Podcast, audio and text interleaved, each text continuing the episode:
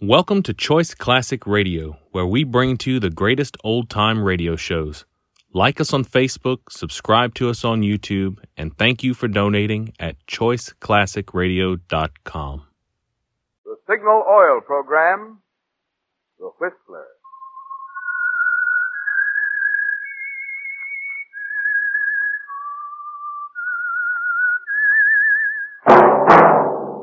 That whistle is your signal for the Signal Oil Program, The Whistler.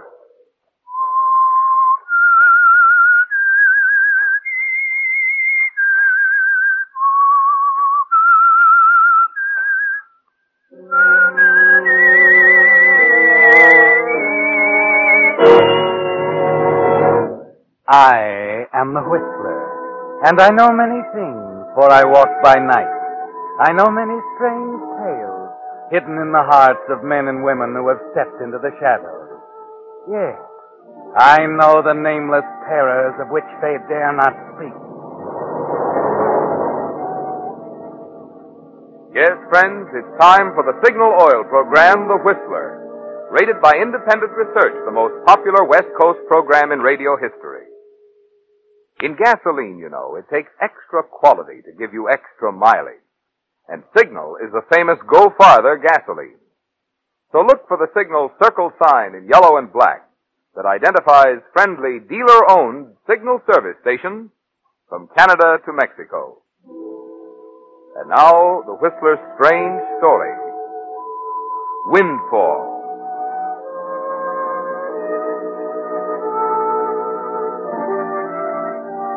The man stood at the railing of the Jefferson Bridge, looking over the rail, hesitant, undecided.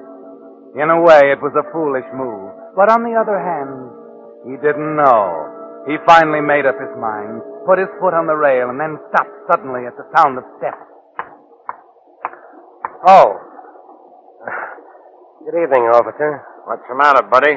Uh, nothing. I was just uh, looking at the view. Hmm. Thought you might be planning something foolish. Whatever gave you that idea? well, it's been done before, not far from this spot. Ah, well, I better be getting on. So long. So long.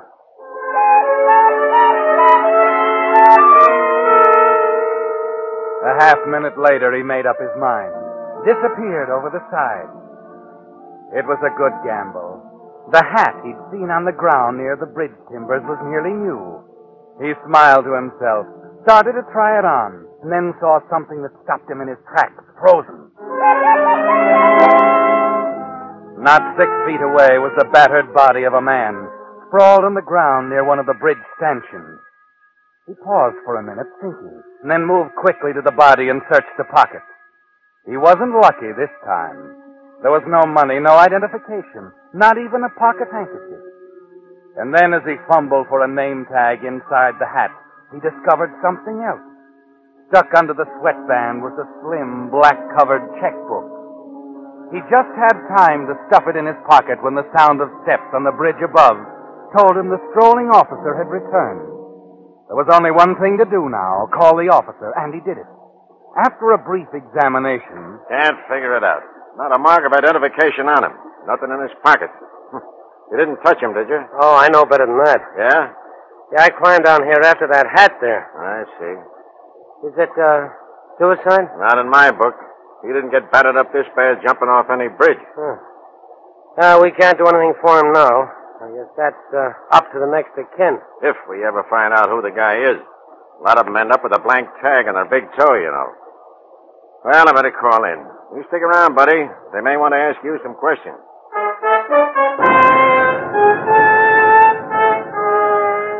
And that's how it began, Ted, with a dead man and a checkbook.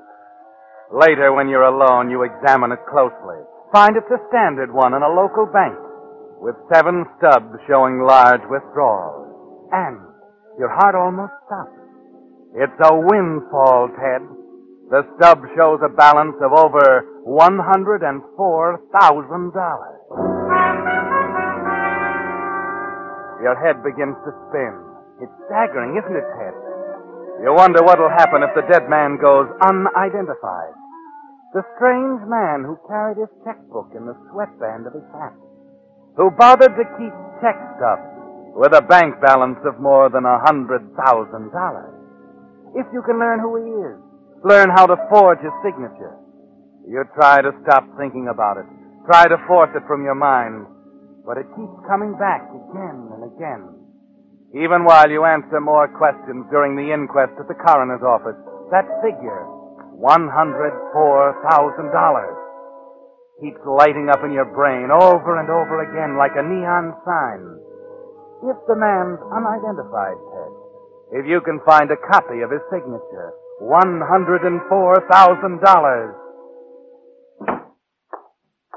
Uh, you, sir. Hmm? Oh, yes, Mr. Coroner. The inquest is over. You can go now. Your name is Ted Locarno. Ted Locarno. Okay. Police know how to get in touch with you. We'll call you again if we need you. Nothing more we can do now. Uh, you mean you've uh, found who he is? No. Worse yet, there's no way to trace him. Of course, these things take time, you know. Sometimes a few days, sometimes a week or a month before somebody misses a man and checks with us. Then, uh, uh, what, uh, what's the verdict? And the usual, victim unidentified, death at hands of person or persons unknown. Tough, huh? Yeah. Tough.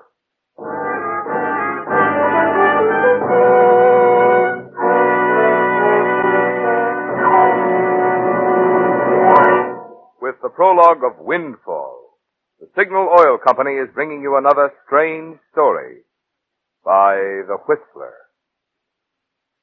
But now, since this spring marks the 25th anniversary of Signal Oil, it's interesting to look back on a formula for serving you better that Signal has followed ever since the very beginning.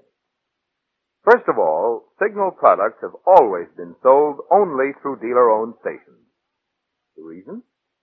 Signal believes that a man with his own money invested in his own business has extra incentive to give your car more conscientious, more thorough service that spells long, trouble-free miles. Secondly, because you want top quality products for your car, each individual Signal service station is backed by a young, progressive organization, now serving almost 2,000 Signal dealers, with resources to bring you every latest advance in petroleum science. Obviously, drivers like this combination of personal service at dealer-owned Signal stations, plus fine quality Signal products. For Signal has grown and grown, year after year, from a mere handful of stations serving Southern California to an organization now serving six western states from Canada to Mexico. If you haven't discovered how much extra pleasure this Signal formula can add to driving, stop by your neighborhood Signal station soon. See for yourself why every day more and more drivers are joining the switch to Signal. And now, back to the Whistler.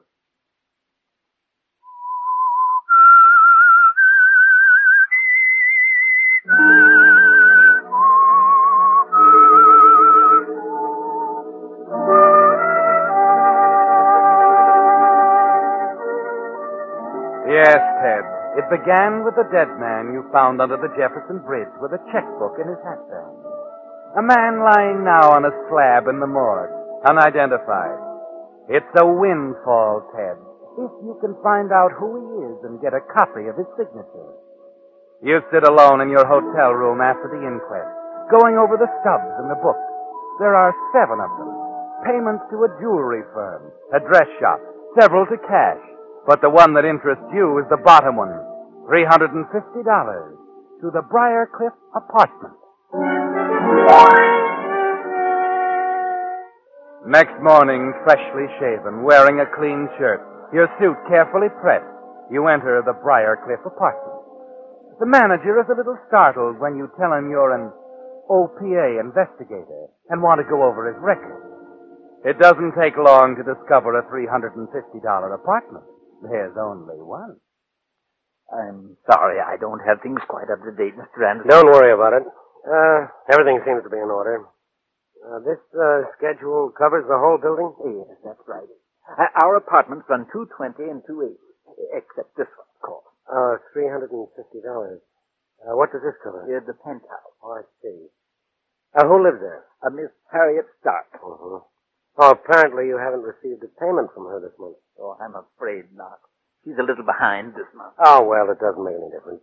Uh, thank you, uh, very much. I'd better be getting along now.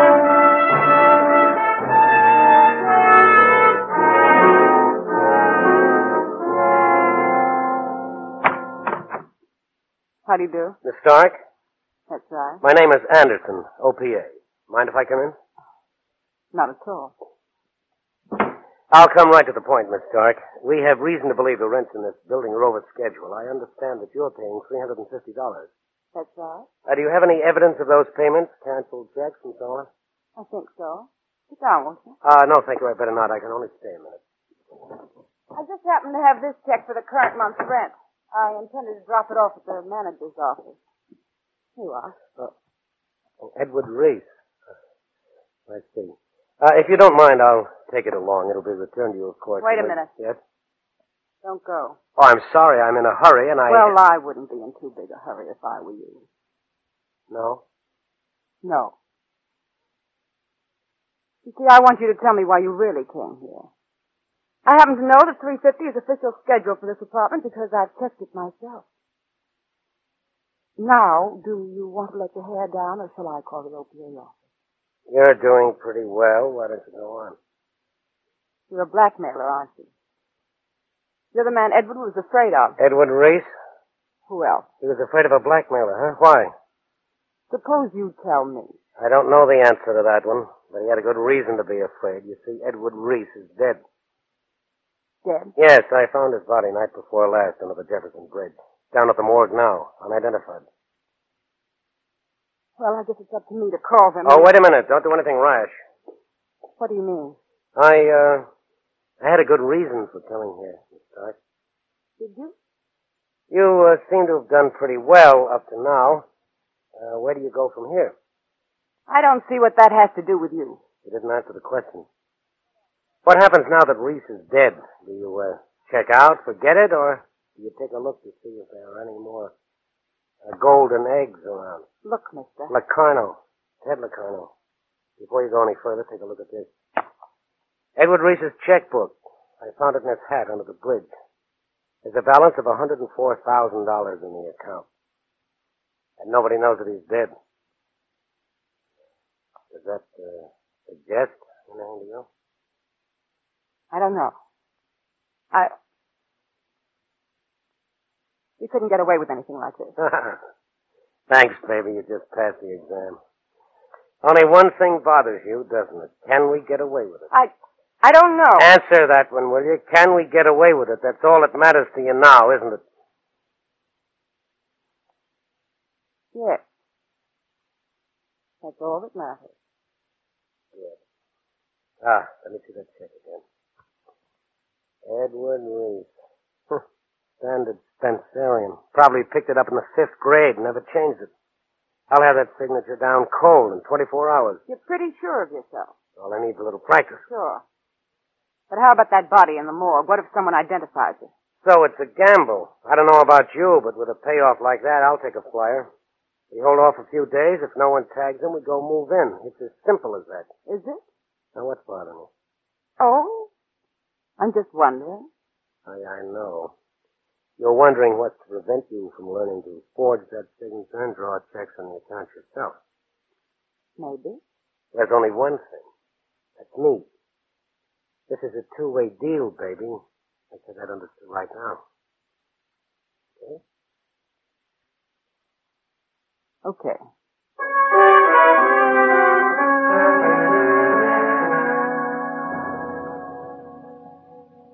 Yes, Ted, you need each other. But there's plenty to share. $104,000. You spend all that night practicing the signature. Over and over you write the name Edward Reese. Ten times, a hundred, a thousand. By morning you can sign the name as if it were your own. And with a little luck, it might as well be. You leave your room and buy a newspaper. Scan it hungrily as you gulp your coffee. On page six, in the lower right column, you find an obscure item that almost knocks you over. You can't wait to get to Harriet. Let her read it too. The battered body found beneath the Jefferson Bridge was identified last night by Mrs. Rosa Montalvo. Oh, Read on, read on. uh, Rosa Montalvo, uh, who told police it was that of her husband, Jerry. Ted, they think Reese is Montalvo. Yeah, that makes everything perfect. It's clear sailing now. And we can take our time. Edward won't be missed for weeks, Ted. He never let people know when he came to the city. Yeah, there's one thing. His bank statement. Is there anyone they go No, to? No, no, it's a separate account. The statements are sent to a post office box. I have the key. Mister, all you have to do now is start writing checks. The desk's right over there. Oh, wait a minute. It's not that easy. We're not breaking into a piggy bank. I thought you said yourself they think he's alive. Oh, but- look, sweetheart, you don't just walk into a bank and try to cash a check for ten thousand bucks. The teller would jump out of his cage. But It's a business of transferring credit from one account to another. You gotta work for this, baby. Set up phony corporations, letterheads, statements, invoices, right down the line. you seem to know your business. They call me the bright boy who never got a break. Hmm. I, uh, got one now. Well, what's our next move? Well, we'll need some cash to get things started. How much you got on hand? Not much. The check stubs say different. I live well. It goes fast. Oh. How much is not much? About eighty-five dollars. Yeah, you do live well. All right, we'll have to take a chance. You think the bank would hold still if you tried to cash one of Reese's checks for a grand? I don't know. I've never. Well, tried. you'll know tomorrow. It's a gamble, but we gotta try. Uh, meanwhile, I can use about 20 of that 85 bucks of yours. Come on. Okay. Until tomorrow.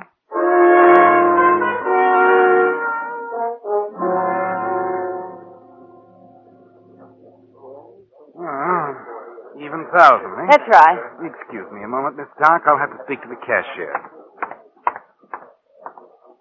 Yes, Austin? Uh, Miss Stark over there. She wants to cash this, eh? Miss Stark? Oh, yes. Well, Reese's account is good for him. Then it's uh, all right? I think so. Here, I'll initial it.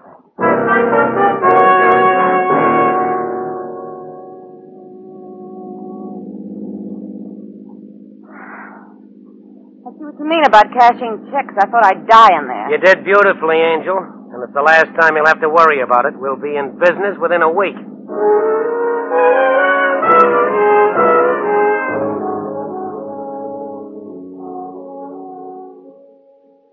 It's like I told you last week, baby. We're in business. It wasn't easy. Establishing identity in a bank is a neat trick, but I made it. Ted, you're wonderful. Yeah, three dummy corporations. All of them are you and me. EC, look at this. EC Layton Jewelry Company, $700. Malcolm Ditmar Furrier, 1250. Atkins Brothers, $920. Not bad, huh? I wish I was actually getting some of those things. Oh, honey, once we got all that dough spread around on these accounts, we can get it out and skip before anybody here begins to wonder about Edward Reese. Well, it can't be soon enough for me. Oh, now, don't get anxious, sweetheart. We're doing great. In another week, we'll really begin to cash in. That... You expecting anybody? Relax, I'll get rid of them. Yes?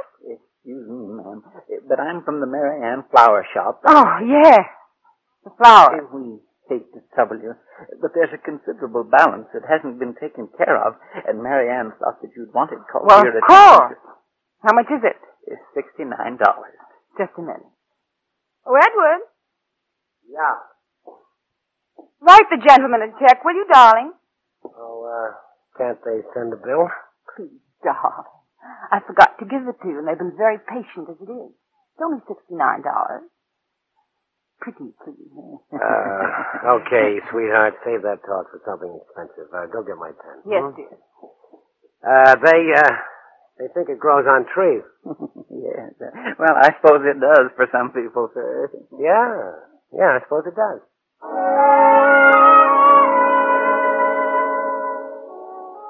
Yes, Ted, it does grow on trees. At least for you and Harry. Everything's going smoothly so far. Perfect. You're able to relax, to feel more sure of yourself. It's almost as if you are Edward Reese. Not only because of the money, but a growing interest in Harriet. She's an exciting girl, isn't she, Ted? Very exciting. Perhaps that's why you're thinking so much about your appearance lately.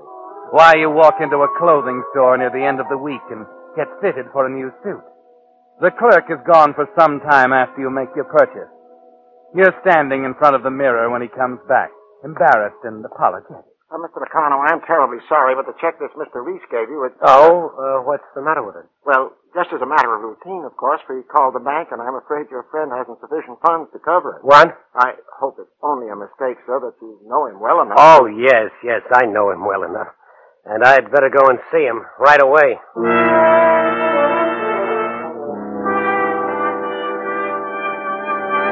What did you do with it, Harriet? Where's the money? I tell you, I don't know anything about it. Over 80,000 left in that account, and they couldn't cover a check for 200.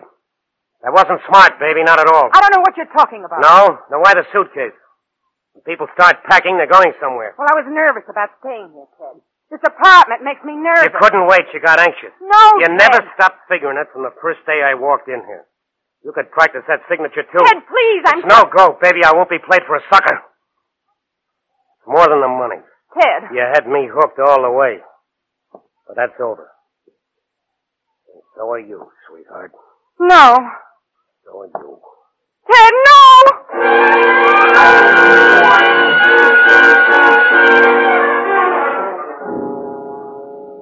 You stand there for a moment looking down at her like a man in a nightmare.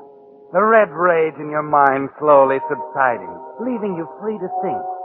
And you have to think fast, Ted. You got that money somehow, you're sure of it. It's here in the apartment somewhere.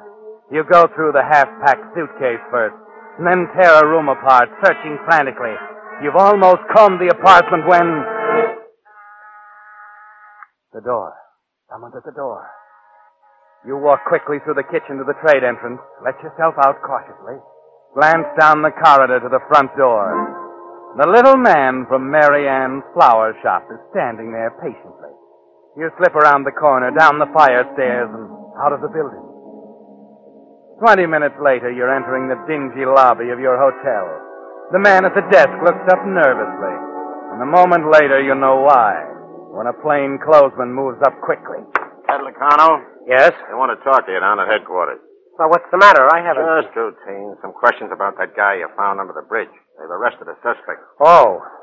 Oh, well, look, do they have to talk to me? I've got an appointment. It appointment. won't take long, buddy. But I've told them all I know. They want to hear it again. Okay, but let's make it quick, huh? I got a car right outside. The whole thing shouldn't take more than an hour.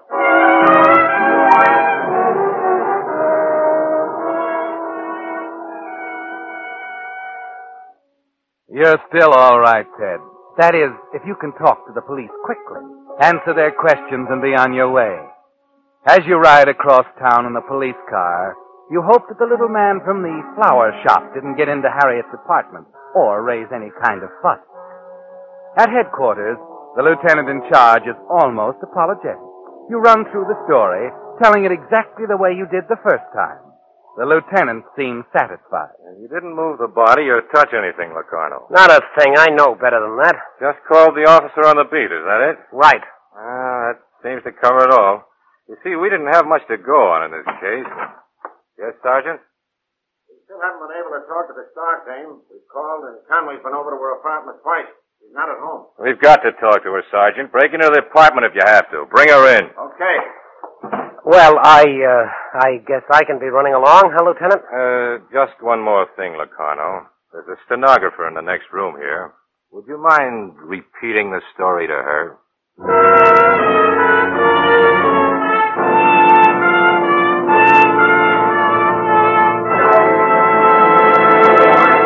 The Whistler will return in just a moment with a strange ending to tonight's story. Right now, however, I'd like to say a word about the current trend back to good old fashioned value in buying. Frankly, we at Signal are delighted to see this.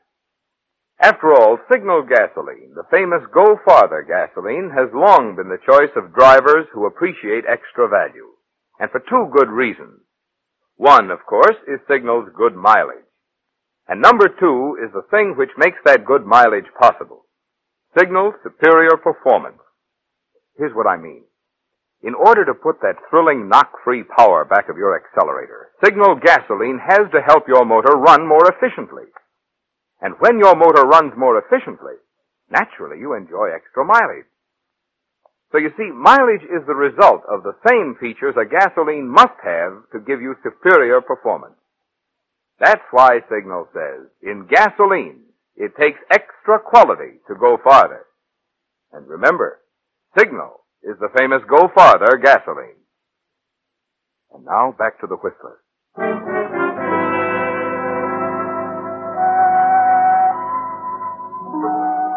So you have to fight it through for another five minutes, Ted. And a police station is the last place in the world you'd choose right now. With a picture of Harriet lying dead in her apartment still fresh in your mind. It's too bad, isn't it, Ted? Everything would have been so different if she hadn't insisted on taking it all. The untapped balance in Edward Reese's fabulous checkbook would have bought the world for both of you. But you have to forget that now. Concentrate on the matter at hand. Tell your story and get out of the police station before the lieutenant's men break into the apartment. Before anything develops that will link you to the murder of Harriet Stark. You follow the lieutenant to the door of the stenographer's office. Only take you a minute, Locarno. Mary Ann. Oh, Stark. wait, Lieutenant. Mary Ann Flower That's right. When I read all about Miss Reese in the papers, I went right up to Miss Stark's apartment. Nobody answered. So I thought I'd come down here and take it up directly with Mr. Reese. Well, I'm sorry you can't see Miss Oh, she's now. busy, Lieutenant. I'll, uh, I'll come back. This guy isn't important. No, no, later. Look, I tell you, it's all right. That guy isn't a witness. He's just been pestering us to let him talk to Edward Reese. Reese. Yeah, he's the suspect I told you about. Knocked off that guy you found under the bridge. You've, uh, arrested him? You got Reese here? In the tank. And we've got all we need to hang him. But I... haven't heard the last of me, young lady. I'll get to Mr. Reese. I seem small to you people, but when a $69 check bounces, it means a great deal to Mary Ann Forrest. And believe me... Why, Mr. Reese, hello. I've been begging them to let me see you. Huh? Did did I say something wrong? Why are you looking at Mr. Reese? The man's made a mistake, Lieutenant. You know my name is Locarno. You were there that night in the apartment. Here, I have the check you signed, Edward Reese. Let's see that check. Of course. He signed this? Now, wait a minute. I... How long has this been going on, Locarno? I tell you, I don't know anything about it. No? Now, just a minute, Lieutenant. I'm not going to stand here and have someone tell me I'm lying. He was in Miss Stark's apartment that night. He wrote this check. He did, huh? Oh, what's wrong, Locarno? You look a little pale. Ever take a crack at forgery before, Locarno? You know, I'd have given you credit for more sense. How did you figure to get away with it? Reese would get wise the minute he saw his bank statement. Reese is dead. He's the guy I found under the bridge. Uh, don't you read the papers? The guy's name was Montalvo. His wife identified him. She made a mistake. We checked it. It's Montalvo right down to his bridge work. He's been blackmailing Reese for months. Wait a minute. You mean he... Sure. Reese got fed up with blackmail and killed Montalvo. We picked Reese up last night after he'd cleaned out his bank account and tried to get out of the country. The bank account. Then that's what happened to it. He was a clumsy operator too, Locarno. Huh? Yeah. Reese made as big a mistake as you did. He left his hat at the scene of the crime.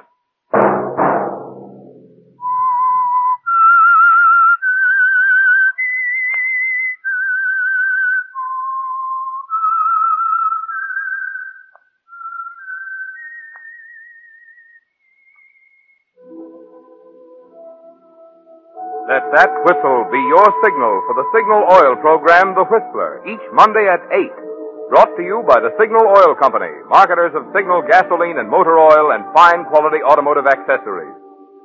Signal has asked me to remind you to get the most driving pleasure, drive at sensible speed, be courteous, and obey traffic regulations. It may save a life, possibly your own. Featured in tonight's story were Frank Lovejoy and Frances Chaney. The Whistler was produced by George W. Allen with music by Wilbur Hatch, story by Joel Malone and Harold Swanton, and was transmitted to our troops overseas by the Armed Forces Radio Service. This is Marvin Miller speaking for the Signal Oil Company. This is CBS, the Columbia Broadcasting System.